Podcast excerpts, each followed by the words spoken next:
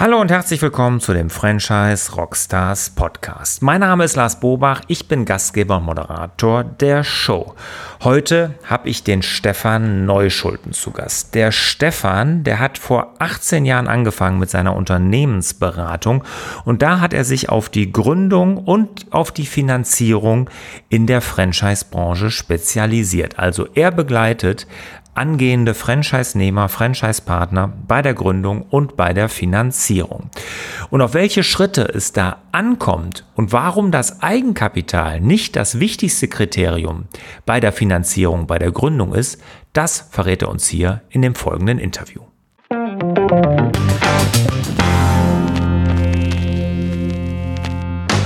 Stefan, schön, dass du da bist.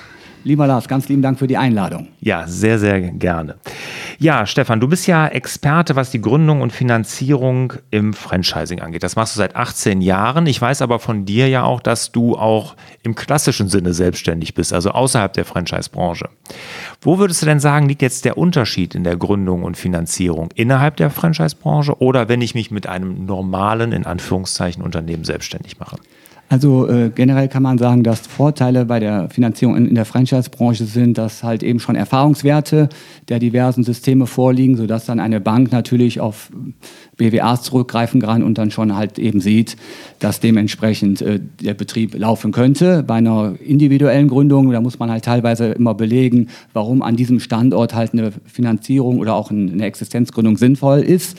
Und man hat halt auch nicht diese Erfahrungswerte. Man kann da eher nur auf allgemeine Erfahrungswerte aus dem Internet zurückgreifen. Mhm. Und da ist die eine oder andere Bank auch manchmal skeptisch. Deshalb würde ich schon sagen, dass was in dem Franchising ein Riesenvorteil ist, dass man da auf Erfahrungswerte von bestehenden Betrieben zurückgreifen kann. Das ist ein Riesenpluspunkt. Ja, weil die ja das gleiche Geschäftsmodell haben. Ne? Genau. Ja, jetzt ähm, ist es ja auch so, hast du da vielleicht aktuelle Zahlen, ist ja auch die Erfolgsaussichten oder Erfolgschancen, wenn ich mich mit einem Franchise-System selbstständig mache, ist ja auch viel höher.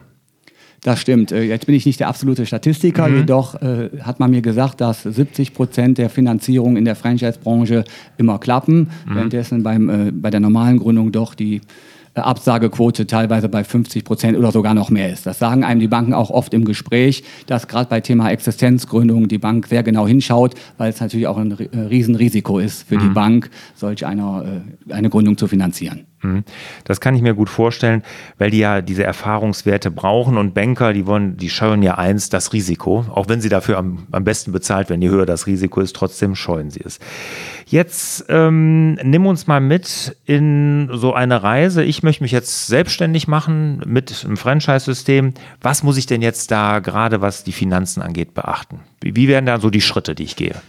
Grundsätzlich sollte natürlich der Franchise-Nehmer, da kriegt er ja teilweise auch Unterstützung vom Franchise-Geber, einen Businessplan erstellen mit einer klassischen Umsatzkostenplanung, Rentabilitätsvorschau, Liquiditätsplanung. Und Ganz kurz, das, der Businessplan, wie, wie sieht der aus? Nur jemand, der sowas noch nie gesehen hat, ne? ich meine, bei dir gehört das zum täglich Brot, ich habe das ja auch ein paar Mal schon gemacht, aber erklär mal ganz kurz, was genau so ein Businessplan beinhaltet. Also ganz wichtig, jetzt lass mal kurz den Zahlenteil weg, weil den hatte ich ja gerade schon mal kurz erläutert. Also mhm. wichtig ist immer die Darstellung der Gründerperson dass der Gründer oder die Gründerin sich natürlich bestmöglich darstellt, halt eben auch ihr kaufmännisches und auch eventuell sogar fachliches Know-how darstellt.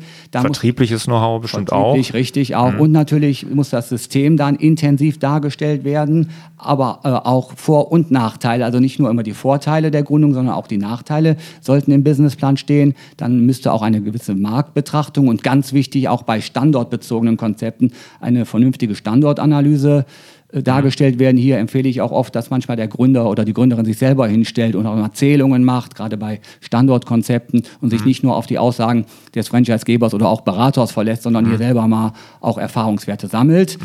Das gehört grundsätzlich zum, äh, ja, zum Gerüst. Marketing, Vertrieb, äh, du hast es eben kurz erwähnt, natürlich auch ein ganz wichtiger Punkt, welche Besonderheiten das Franchise-System hat oder welches äh, Marketing-Know-how oder Vertriebs-Know-how gibt das System dem Gründer oder der Gründerin auch mit auf den Weg. Mhm. Auch das soll es natürlich intensiv dargestellt sein. Und darauf bauen sich dann auch die ganzen Zahlenpläne auf, wie Umsatz, Kostenplanung, Rentabilität und Liquiditätsplanung. Und das alles zusammengebunden sollte man dann ähm, einer Bank äh, zur Verfügung stellen.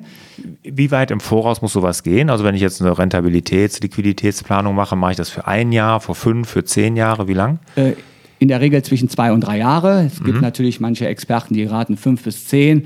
Jedoch, äh, ich sag mal, in der klassischen Gründung empfehle ich selber auch immer drei Jahre, mhm. weil sonst ist auch teilweise zu weit in die Zukunft geplant mhm. und die Gründerinnen und der Gründer, die sind ja teilweise auch nicht so äh, fest in dem System und in der Planung drin. Die würden sich wahrscheinlich auch unwohl fühlen, wenn man dann sagt, jetzt machen wir mal einen Zehnjahresplan. Ja, also der Bank reichen zwei bis drei Jahre. Mhm. Okay. Und ähm Liquidität, Rentabilitätsbetrachtung. Ähm, jetzt äh, würde mich mal interessieren, wie ist es denn so deine Erfahrung, was an Eigenkapital muss man denn da mitbringen? Ne, das ist ja wahrscheinlich immer das, die erste Frage von der Bank. Was bringen sie denn selber mit, oder? Das ist äh, zum Glück nicht die erste Frage. Nee. Und hier liegt ein, glaube ich, äh, gravierender Informationsfehler, äh, teilweise in der Branche meiner Meinung nach. Mhm. Äh, ich habe festgestellt. Gut, dass wir damit aufräumen können jetzt. Äh, ich habe festgestellt, äh, am Ende des Tages kommt es gar nicht auf die Eigenkapitalquote an, sondern mhm. auf die Person, die das Konzept A umsetzen will hm. und B bei der Bank vorstellt. Okay. Eine Bank gibt lieber jemanden mit weniger Eigenkapital eine Finanzierung, wo die Bank demjenigen auch zutraut, dass er das hinterher umsetzen kann. Das heißt also, dass er auch im Bankgespräch, kommen wir vielleicht gleich noch, quirlig mhm. ist, mhm. Äh, das System bestmöglich vorstellt, als jemanden, der nur bei der Bank im Gespräch rumsitzt, mhm. den Berater vielleicht erzählen lässt und die mhm. Bank dann ein ungutes Gefühl hat und sagt, hm, dem würde ich eventuell kein nehmen wir mhm. mal die Fitnessbranche, Fitness-Abo irgendwann abkaufen, mhm. dann hat man teilweise schon verloren. Oder die Bank setzt dann halt eine relativ hohe Eigenkapitalquote und generelle Besicherungsquote bei diesem Gründer dann an. Also am Ende des Tages ist die Eigenkapitalquote aus meiner Sicht, aus meinen Erfahrungswerten nicht das Wichtigste. Die Praxis sagt aber, oder teilweise die Lehrbücher im Internet etc., mhm. sagen, es sollten doch irgendwie mindestens 10 Prozent sein. Mhm. Aber es ist nicht alles entscheidend. Die Gründerpersönlichkeit ist das, das A und O und das Ausschlaggebende hinterher. Obwohl man ja hört, und äh, das höre ich ja, wenn ich jetzt oftmals äh, mit Banken spreche und sowas, dass es immer im Hintergrund noch eine Instanz bei der Bank gibt, die einen nicht kennen darf und die dann nochmal über die Zahlen guckt und damit entscheidet, oder? Das ist richtig, das ist die sogenannte Marktfolge. Man mhm. stellt also das Konzept äh, dem Bankmitarbeiter vor. Da unterstellen wir mal, dann kriegt man es ganz gut verkauft.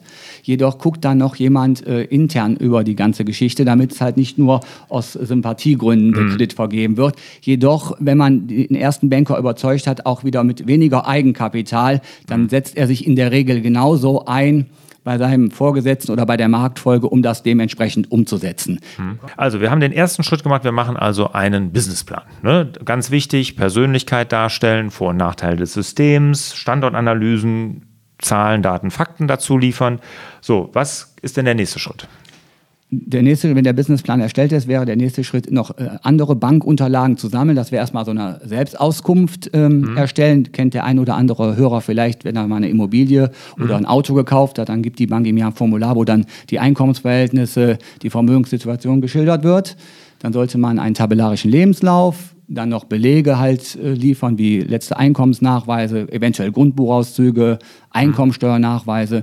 All das sollte man schon mal gesammelt haben und dann zusammen mit dem Businessplan der Bank schicken. Das ist also der allererste Schritt, äh, um dann hinterher beim Termin demzufolge bestmögliche Unterlagen zu haben, wo die Bank auch hinterher nicht mehr so viel nachfragen muss und vor allen Dingen, damit man auch keine Zeit mehr verliert, weil die Unterlagensammlung äh, hinterher teilweise so lange dauert mhm. und äh, in der Franchise-Branche zählt halt auch oft die Zeit, gerade mhm. bei Standortkonzepten.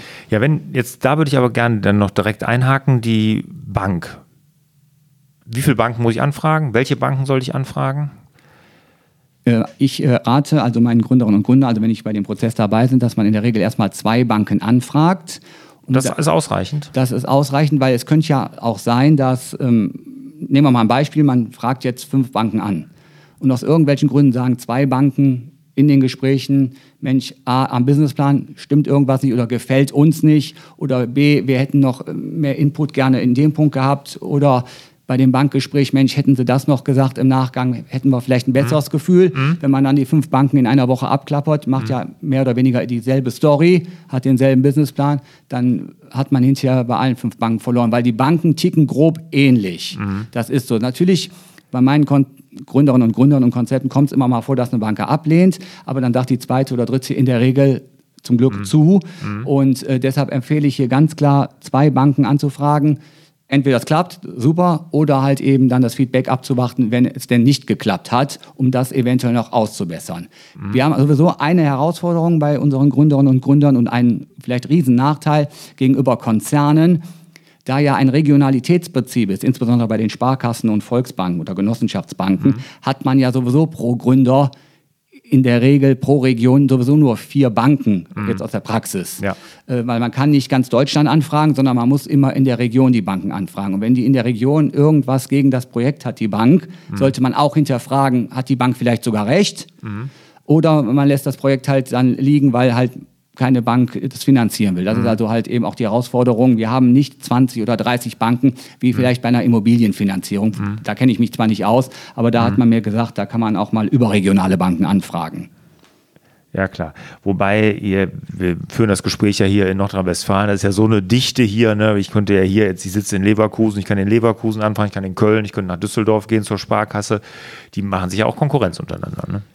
Äh, jein. Also da muss ich jetzt ganz klar sagen, ein man muss unterscheiden zwischen, äh, wenn ich sagen darf, äh, lieber Lars, du bist ja auch Unternehmer. Mhm. Da ist es auch ein Unterschied. Wenn man Unternehmer ist, dann hat man eine gewisse Biografie und dann ist vielleicht auch eine Nachbarbank mal bereit, dem Unternehmer, mhm. weil man da ein Geschäft sieht und nicht mehr so viel Risiko sieht, mhm. dem einen Kredit zu geben. Beim Gründer ist zumindest bei den Sparkassen oder Volksbanken meiner Meinung nach, und da sind auch gerade die du genannt hattest, haben mhm. die schon ein re äh, regionales Prinzip, dass die, die Kölner Freunde äh, nicht unbedingt die Düsseldorfer äh, Landschaft finanzieren. Da bin ah, ich okay. eigentlich relativ sicher. Okay. Bei echten Neugründern. Mhm. Bei bestehenden Unternehmen, klar, da geht, besteht eine Geschäftsbeziehung und wenn man da vielleicht auch in das Gebiet expandieren will, klar. Mhm. Aber bei Neugründern bitte zumindest darauf achten, ist es in der Regel so, dass gerade die Sparkassen und Volksbanken die Regionalität äh, mhm. sehr hochlegen. Jetzt hast du eben schon gesagt, wie wichtig das Bankengespräch ist. Ne? Also, dass die Persönlichkeit da ganz wichtig ist, dass die, der Banker dir als Gründerin oder Gründer was zutraut. Wie bereite ich mich denn darauf vor? Ich kann mir vorstellen, für viele Neugründer ist ja das erste große Bankengespräch. Ich meine, Immobilie finanzieren ist ja was anderes, als eine Idee von einem Unternehmen zu verkaufen. Das ist richtig. Die Gründerinnen und Gründer sollten so authentisch wie möglich sein ich sage auch immer, und da stoße ich oft in der Franchise-Branche, wenn ich auch manchmal einen Vortrag halte bei Experten, auf eine relativ hohe Gegenwehr. Meiner Meinung nach ist der Businessplan 35 Prozent, um eingeladen zu werden. Die letzten 65 Prozent, wenn ich richtig gerechnet habe, ähm, sind ganz wichtig äh, die Präsentation des Gründers. Mhm. Und hier ist auch wichtig, dass er dann nicht zu sehr aus dem Businessplan äh, vorliest oder auswendig lernt, sondern dass es ein bisschen aus dem Bauch rauskommt und authentisch. Das heißt, auch wenn er nach Zahlen gefragt wird, dass er die nicht bis zur letzten Kommastelle zitiert, sondern grob auf oder abrundet, sodass das Gegenüber denkt, ah, er lebt das auch, er hat selber auch, ähm, ja, er hat selber die Erfahrungswerte, er hat das vielleicht selber auch zusammen mit dem Berater im Businessplan geschrieben und, und er erlebt die Zahlen. Genauso ist es auch, wenn er sich selber präsentiert oder das System. sollte, es ist nicht einfach natürlich, aber mit einer gewissen Lockerheit und einer gewissen Selbstsicherheit schon rüberkommen. Ganz wichtig hier, nicht ablesen und nicht auswendig lernen. Alles schon erlebt, mhm. das merkt der Banker und ja. am liebsten hat er es, so wie wir beide jetzt hier in einer lockeren Runde, man erzählt aus dem Leben, mhm. dann merkt das Gegenüber, aha, der ist jetzt nicht so steif und abgeschrieben, sondern äh, es muss eine gewisse mhm. Lockerheit Vertrieb sind wir wieder beim Thema. Der mhm. Banker muss demjenigen zutrauen, halt eben, dass der Banker ihm irgendwas abkaufen würde, nämlich das, was er demnächst auch am Markt anbieten will. Und jetzt zählt jetzt nicht nur das Bankgespräch, sondern auch hinterher natürlich das echte Leben. Ja, ja, klar, klar. Jetzt kann ich mir vorstellen, dass viele, du sagst Lockerheit, authentisch, das kann ich mir vorstellen, wenn dann gerade so eine Situation ist, wo man denkt, da hängt ja jetzt viel von ab für meine Zukunft, für meine unternehmerische Zukunft, dass sich da viele schwer tun. Da werden doch wahnsinnig nervös sein vor sowas, oder? Bei mir ist das zu lange her, da kann ich mich nicht mehr so richtig dran erinnern. Ich habe aber auch schon Fehler. Ich habe vier Banken angefragt von Anfang an. Also das, den Fehler habe ich also auch schon gemacht, okay. habe ich gerade. Aber ist ja schon lange her und Genau. Aber wie, wie, wie kriege ich denn die Lockerheit und die Authentizität? Genau, also ich, da kann ich natürlich, das ist dann etwas durch intensives Training und Casting, das klingt jetzt ein bisschen äh, vielleicht komisch, aber ich, wie gesagt, Hauptaugenmerk bei meinen Beratungen ist eigentlich wirklich, die mehr zu trainieren für das Bankgespräch. Mhm. Und man merkt schon, wenn man die dann ein paar Mal getroffen hat, auch im Büro, dass dann irgendwann eine gewisse doch schon leichtere Routine reinkommt und irgendwann sind die auch schon so weit. Ich meine, sie kennen sich ja schon auch dann entweder mit der Branche oder auch mit dem System aus. Ist ja nicht ganz Neuland. Auch den Standort erklären und viele Sachen sind ja dann, da sage ich Ihnen auch immer, das ist ja gar, gar nicht aus dem Businessplan, sondern das ist ja Praxis. Da braucht man nur gesunden Menschenverstand. Und die letzten 30 Prozent, dann gehen wir nochmal drauf ein, auf ein bisschen auf die Zahlen. Und wenn du da einigermaßen fest bist, kriegst du da dementsprechend auch rüber. Und ein ganz wichtiger Punkt ist wirklich, und da kann ich nur an alle Hörerinnen und Hörer appellieren, desto besser sie das System am Anfang verkaufen aus der Praxis. Also sprich, das System beschreiben, sich gut beschreiben, das bisschen drumherum, vielleicht ein bisschen noch gucken, aktuelle Tageslage, ein bisschen politisch mhm. oder was erzählen, was gerade so ein bisschen auch aktuell ist. Desto weiter weg ist man auch vom Zahlenteil, weil natürlich äh, der Bankmitarbeiter generell dann von der äh, Person eingenommen ist und mhm. hinterher gar nicht mehr so viel auch die Zahlen erfragt. Auch hier mhm. Vorteil Franchising, liefert man auch fundierte Vergleichszahlen wie BWAs im Vorhinein, was ich ja dann mache mit meinen Gründern und Gründern, kommt die Zahlenfragen auch nur noch in 10 Prozent der Fälle. Aber ist es nicht so, auch wenn jetzt die Banken vielleicht nicht ganz so tief in die Zahlen eintauchen, wenn sie von dem Gründer überzeugt sind oder von der Gründerin, dass man trotzdem da sattelfest sein sollte? Das kann einem ja auch die Sicherheit geben, ne? wenn ich meine Zahlen kenne, wenn ich nicht nur das, was ich von der Zentrale, von der Franchisegeber vorgelegt bekomme, einfach kopiere und weitergebe, sondern ich muss doch meine Zahlen auch kennen. Für Selbstsicherheit, aber auch um die beim Banker dann bei jeden Fragen irgendwie gewappnet zu sein, oder? Danke für die Frage, das ist auch richtig, ist vielleicht eben nicht ganz so rübergekommen. Mhm. Die sind ja dann nach dem Training auch sattelfest, weil die sich intensiv beschäftigen. Ich kann nur sagen, aber in der Praxis war es dann toi toi toi bei uns immer so, mhm. dass so eine so tiefe Zahlenfrage gar nicht aufkam. Also mhm. ich kann mich wirklich an kein Gespräch erinnern, an keins mhm. im Franchising. Aber natürlich sind die Gründerinnen und Gründer, wenn ich mit denen zur Bank gehe, schon vorbereitet, dass die die Zahlen manchmal sogar besser wissen als ich noch. Mhm. Aber wenn man sie nicht braucht, ist es ja umso besser fürs Gespräch, wenn man dann auch das Ganze so deichseln kann, mhm. weil ich sage auch immer, und das muss ich jetzt ganz klar sagen, ich bin ja auch der Pragmatiker eher, ähm, man kann sich manchmal natürlich auch im echten Leben kaputt kontrollen. Mhm. Gerade auch Gastronomiegründerinnen und Gründer, da zählt manchmal das echte Leben. Die müssen eher ihre Mitarbeiter im Griff haben, die müssen Empathie haben, die müssen auch gut gegenüber den Kunden sein, gastfreundlich sein.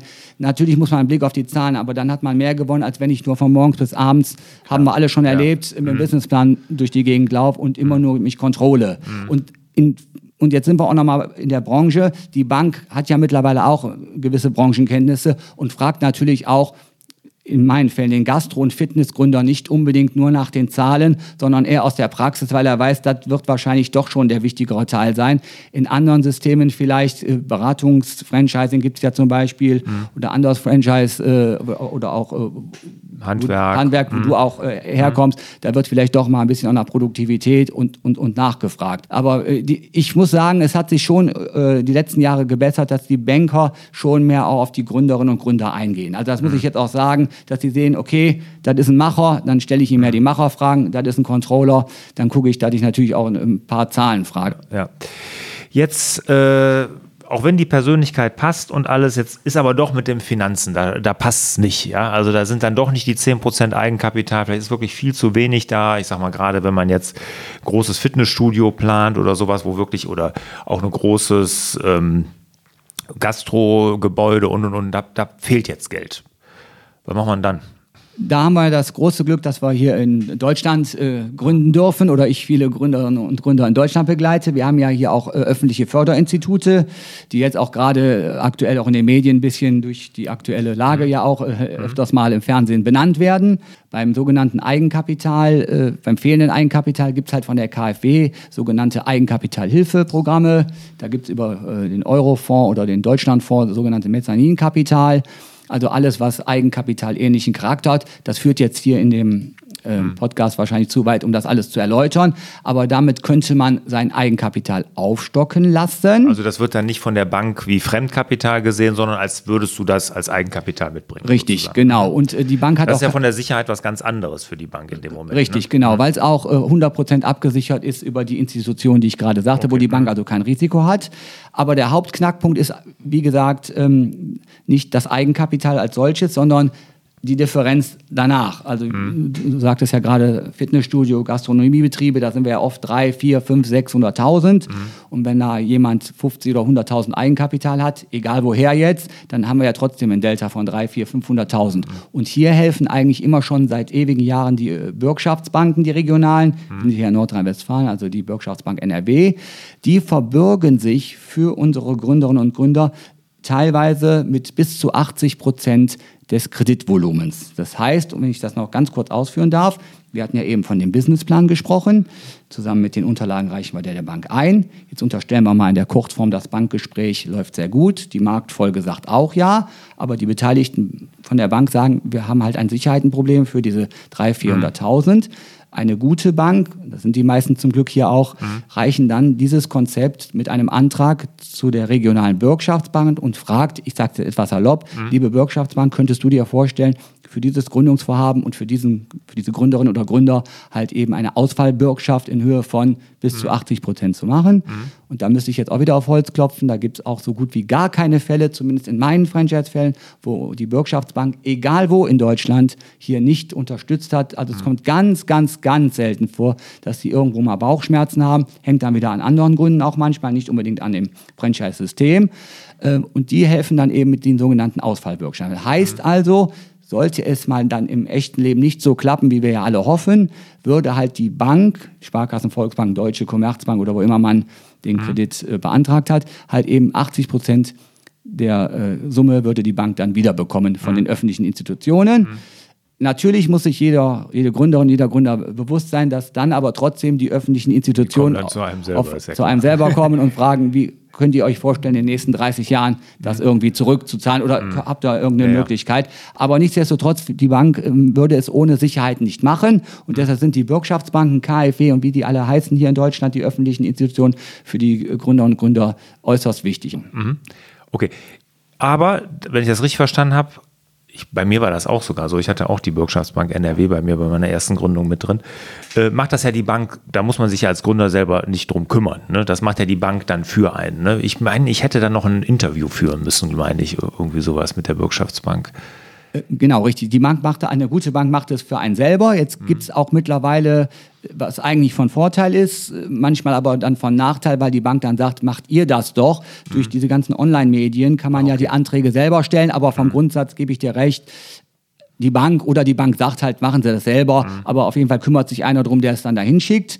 Und richtig noch dein Hinweis, dieses Interview findet eigentlich in der Regel immer noch statt, auch okay. im Franchising, mhm. auch bei den Systemen, die die schon öfters äh, finanziert haben, weil auch die Bürgschaftsbanken, jetzt egal wo in Deutschland, mhm. auch nochmal den Gründer oder die Gründerin äh, ganz gerne sehen möchten. Mhm. Selbes Spiel wie bei der Bank, die Gründerinnen und Gründer muss sich hier auch nochmal vorstellen, wobei dann schon ein Schritt weiter ist oder man ist dann schon einen Schritt weiter, weil die erste Hürde und eigentlich schwierigste, und das sage ich hier ganz offen, ist eigentlich immer die Hausbank zu finden. Die mhm. öffentlichen Institutionen, das muss ich jetzt mal lobend erwähnen, wollen eigentlich oder versuchen alles dem Gründer oder der mhm. Gründerin irgendwie zu helfen. Ja, ja. Also würdest du auch empfehlen, eine lokale Bank, also eine Sparkasse, eine Volksbank immer zu nehmen, weil die haben ja auch einen, ich sag mal, einen lokalen Auftrag. Ne? Also ist es ist ja so, ne? dass die, die versuchen es ja auch. Ne? Und selbst wenn es dann mal schwierig wird, wenn man dann gegründet hat und im Laufe des Geschäfts wird es dann mal schwierig, sind die auch immer äußerst flexibel, einem da zu helfen, weil die haben auch Interesse, dass es weitergeht. Ne?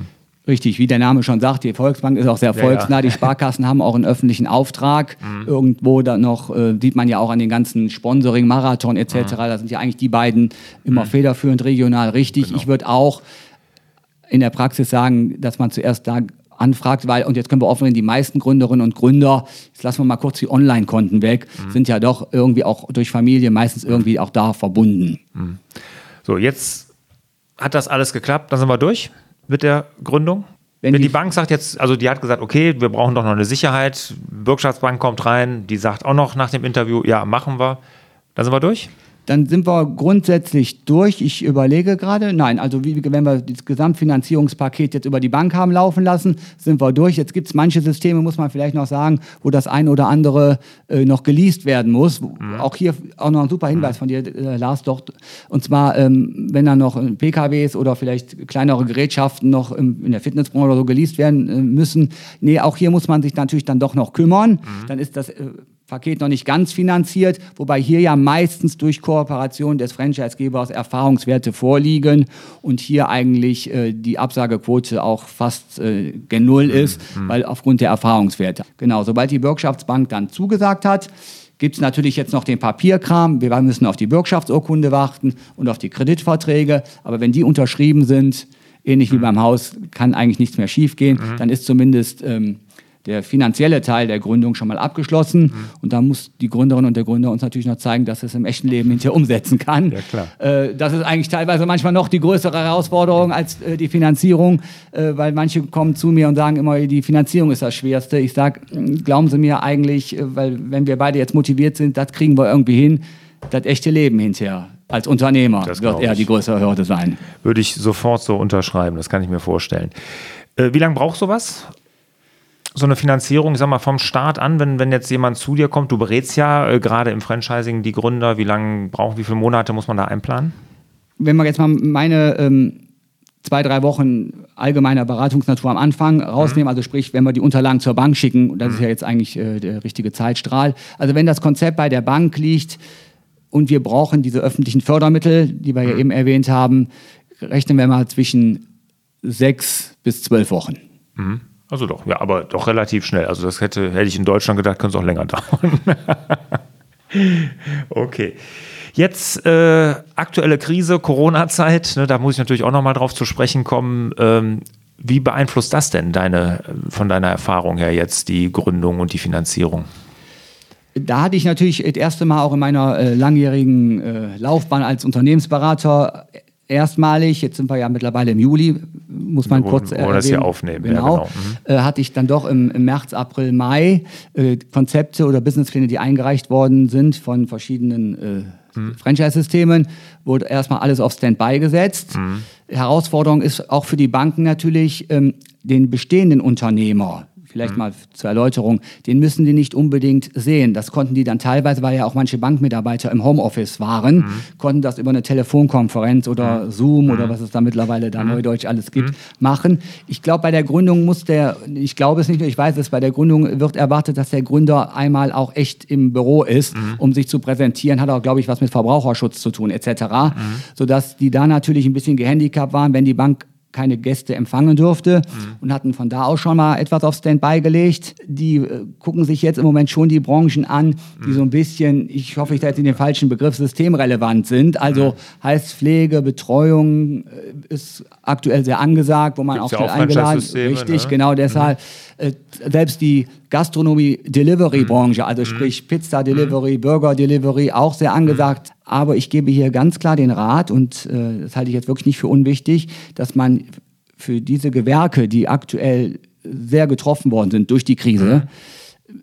im Businessplan mit viel mehr Liquidität ausstattet mhm. und mit einer viel geringeren Umsatzplanung. Mhm. Weil wenn man mit dem Standard vielleicht hingeht, mhm. glaube ich, wird die Bank sagen oder unter, ach, die haben sich gar nicht richtig Gedanken gemacht, wir haben ja ganz andere Erfahrungswerte mhm. mit der Branche mhm. XY und dann kann natürlich auch sein, dass direkt das Konzept zurückgeht. Mhm.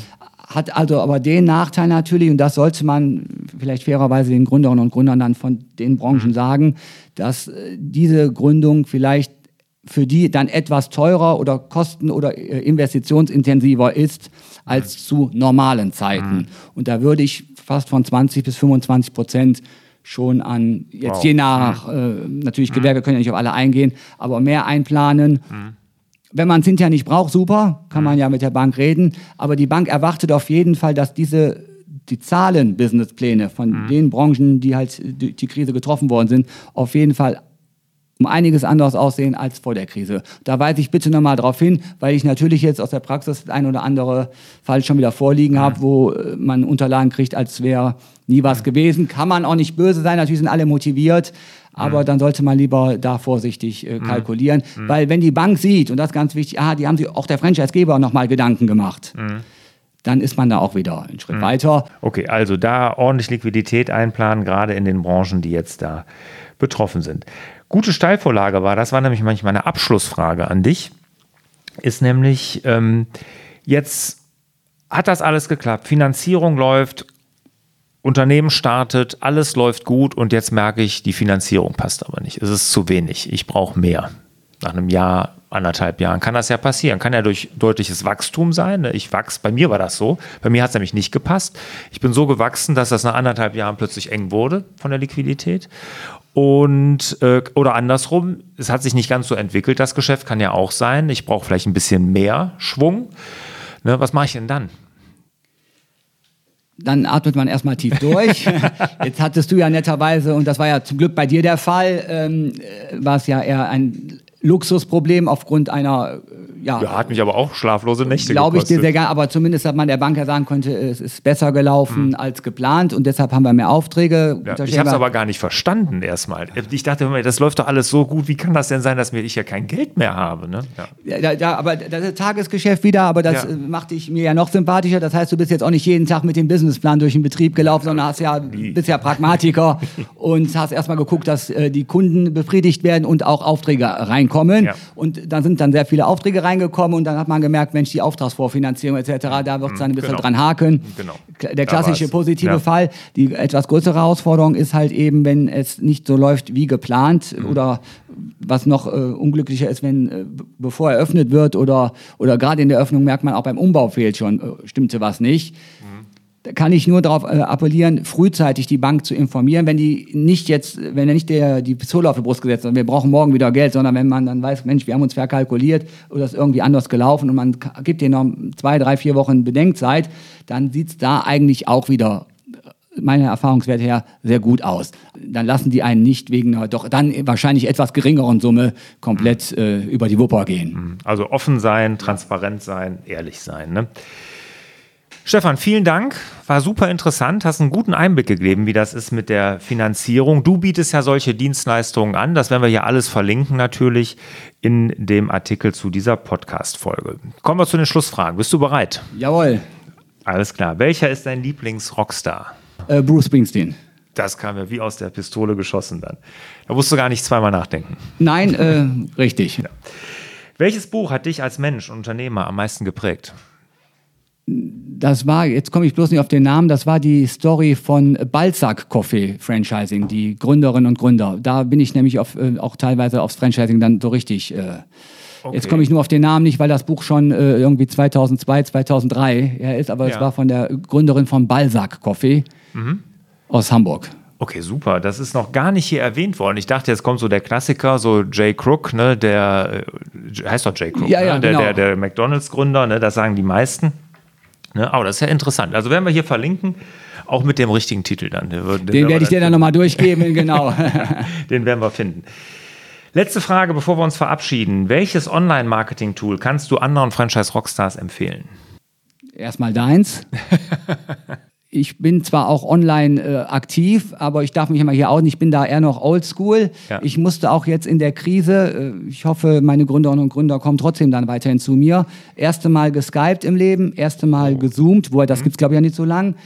Äh, diese ganzen neuen Medien, auch äh, Podcast mhm. und ähm, ja alles, was so ein bisschen, auch jetzt im Franchise-Verband, die machen ja auch so Zoom-Konferenzen, alles, mhm. das war für mich doch Neuland, sehr mhm. spannend, sehr interessant aber ich bin da im Moment noch oldschool, weil lustigerweise 90 oder 95 Prozent meiner Gründerinnen und Gründer, mhm. die zu mir kommen, haben auch nie auf meine Homepage geguckt. Irgendwie sind die mhm. immer noch auf diese mhm. kennenlernen persönlich und ich bin eigentlich auch noch so geprägt, äh, geh erstmal hin. Mhm. Äh, Lars, wir kennen uns ja auch ein bisschen länger. Auch das erste Mal hatte ich nicht gegoogelt, wo ich dann mhm. letztes Jahr bei dir war. Sorry. Mhm. Jetzt habe ich mich intensiv ein bisschen mit beschäftigt, aber mhm. ja. und da bin ich jetzt nicht ganz so versiert. Ja, also ich habe dich ja auch empfohlen bekommen. Ne? Ich glaube, dein Geschäft ist ja auch ein Empfehlungsgeschäft. Ne? Ja, ja. ja, Stefan, vielen, vielen Dank. Hat Spaß gemacht. Kann ich nur zurückgeben. Ganz lieben Dank für die Einladung und äh, dir und deiner Firma weiterhin alles Gute und alles Liebe. Dankeschön und ich wünsche dir, lieber Stefan, und euch natürlich wieder mehr Zeit für die wirklich wichtigen Dinge im Leben. Ciao.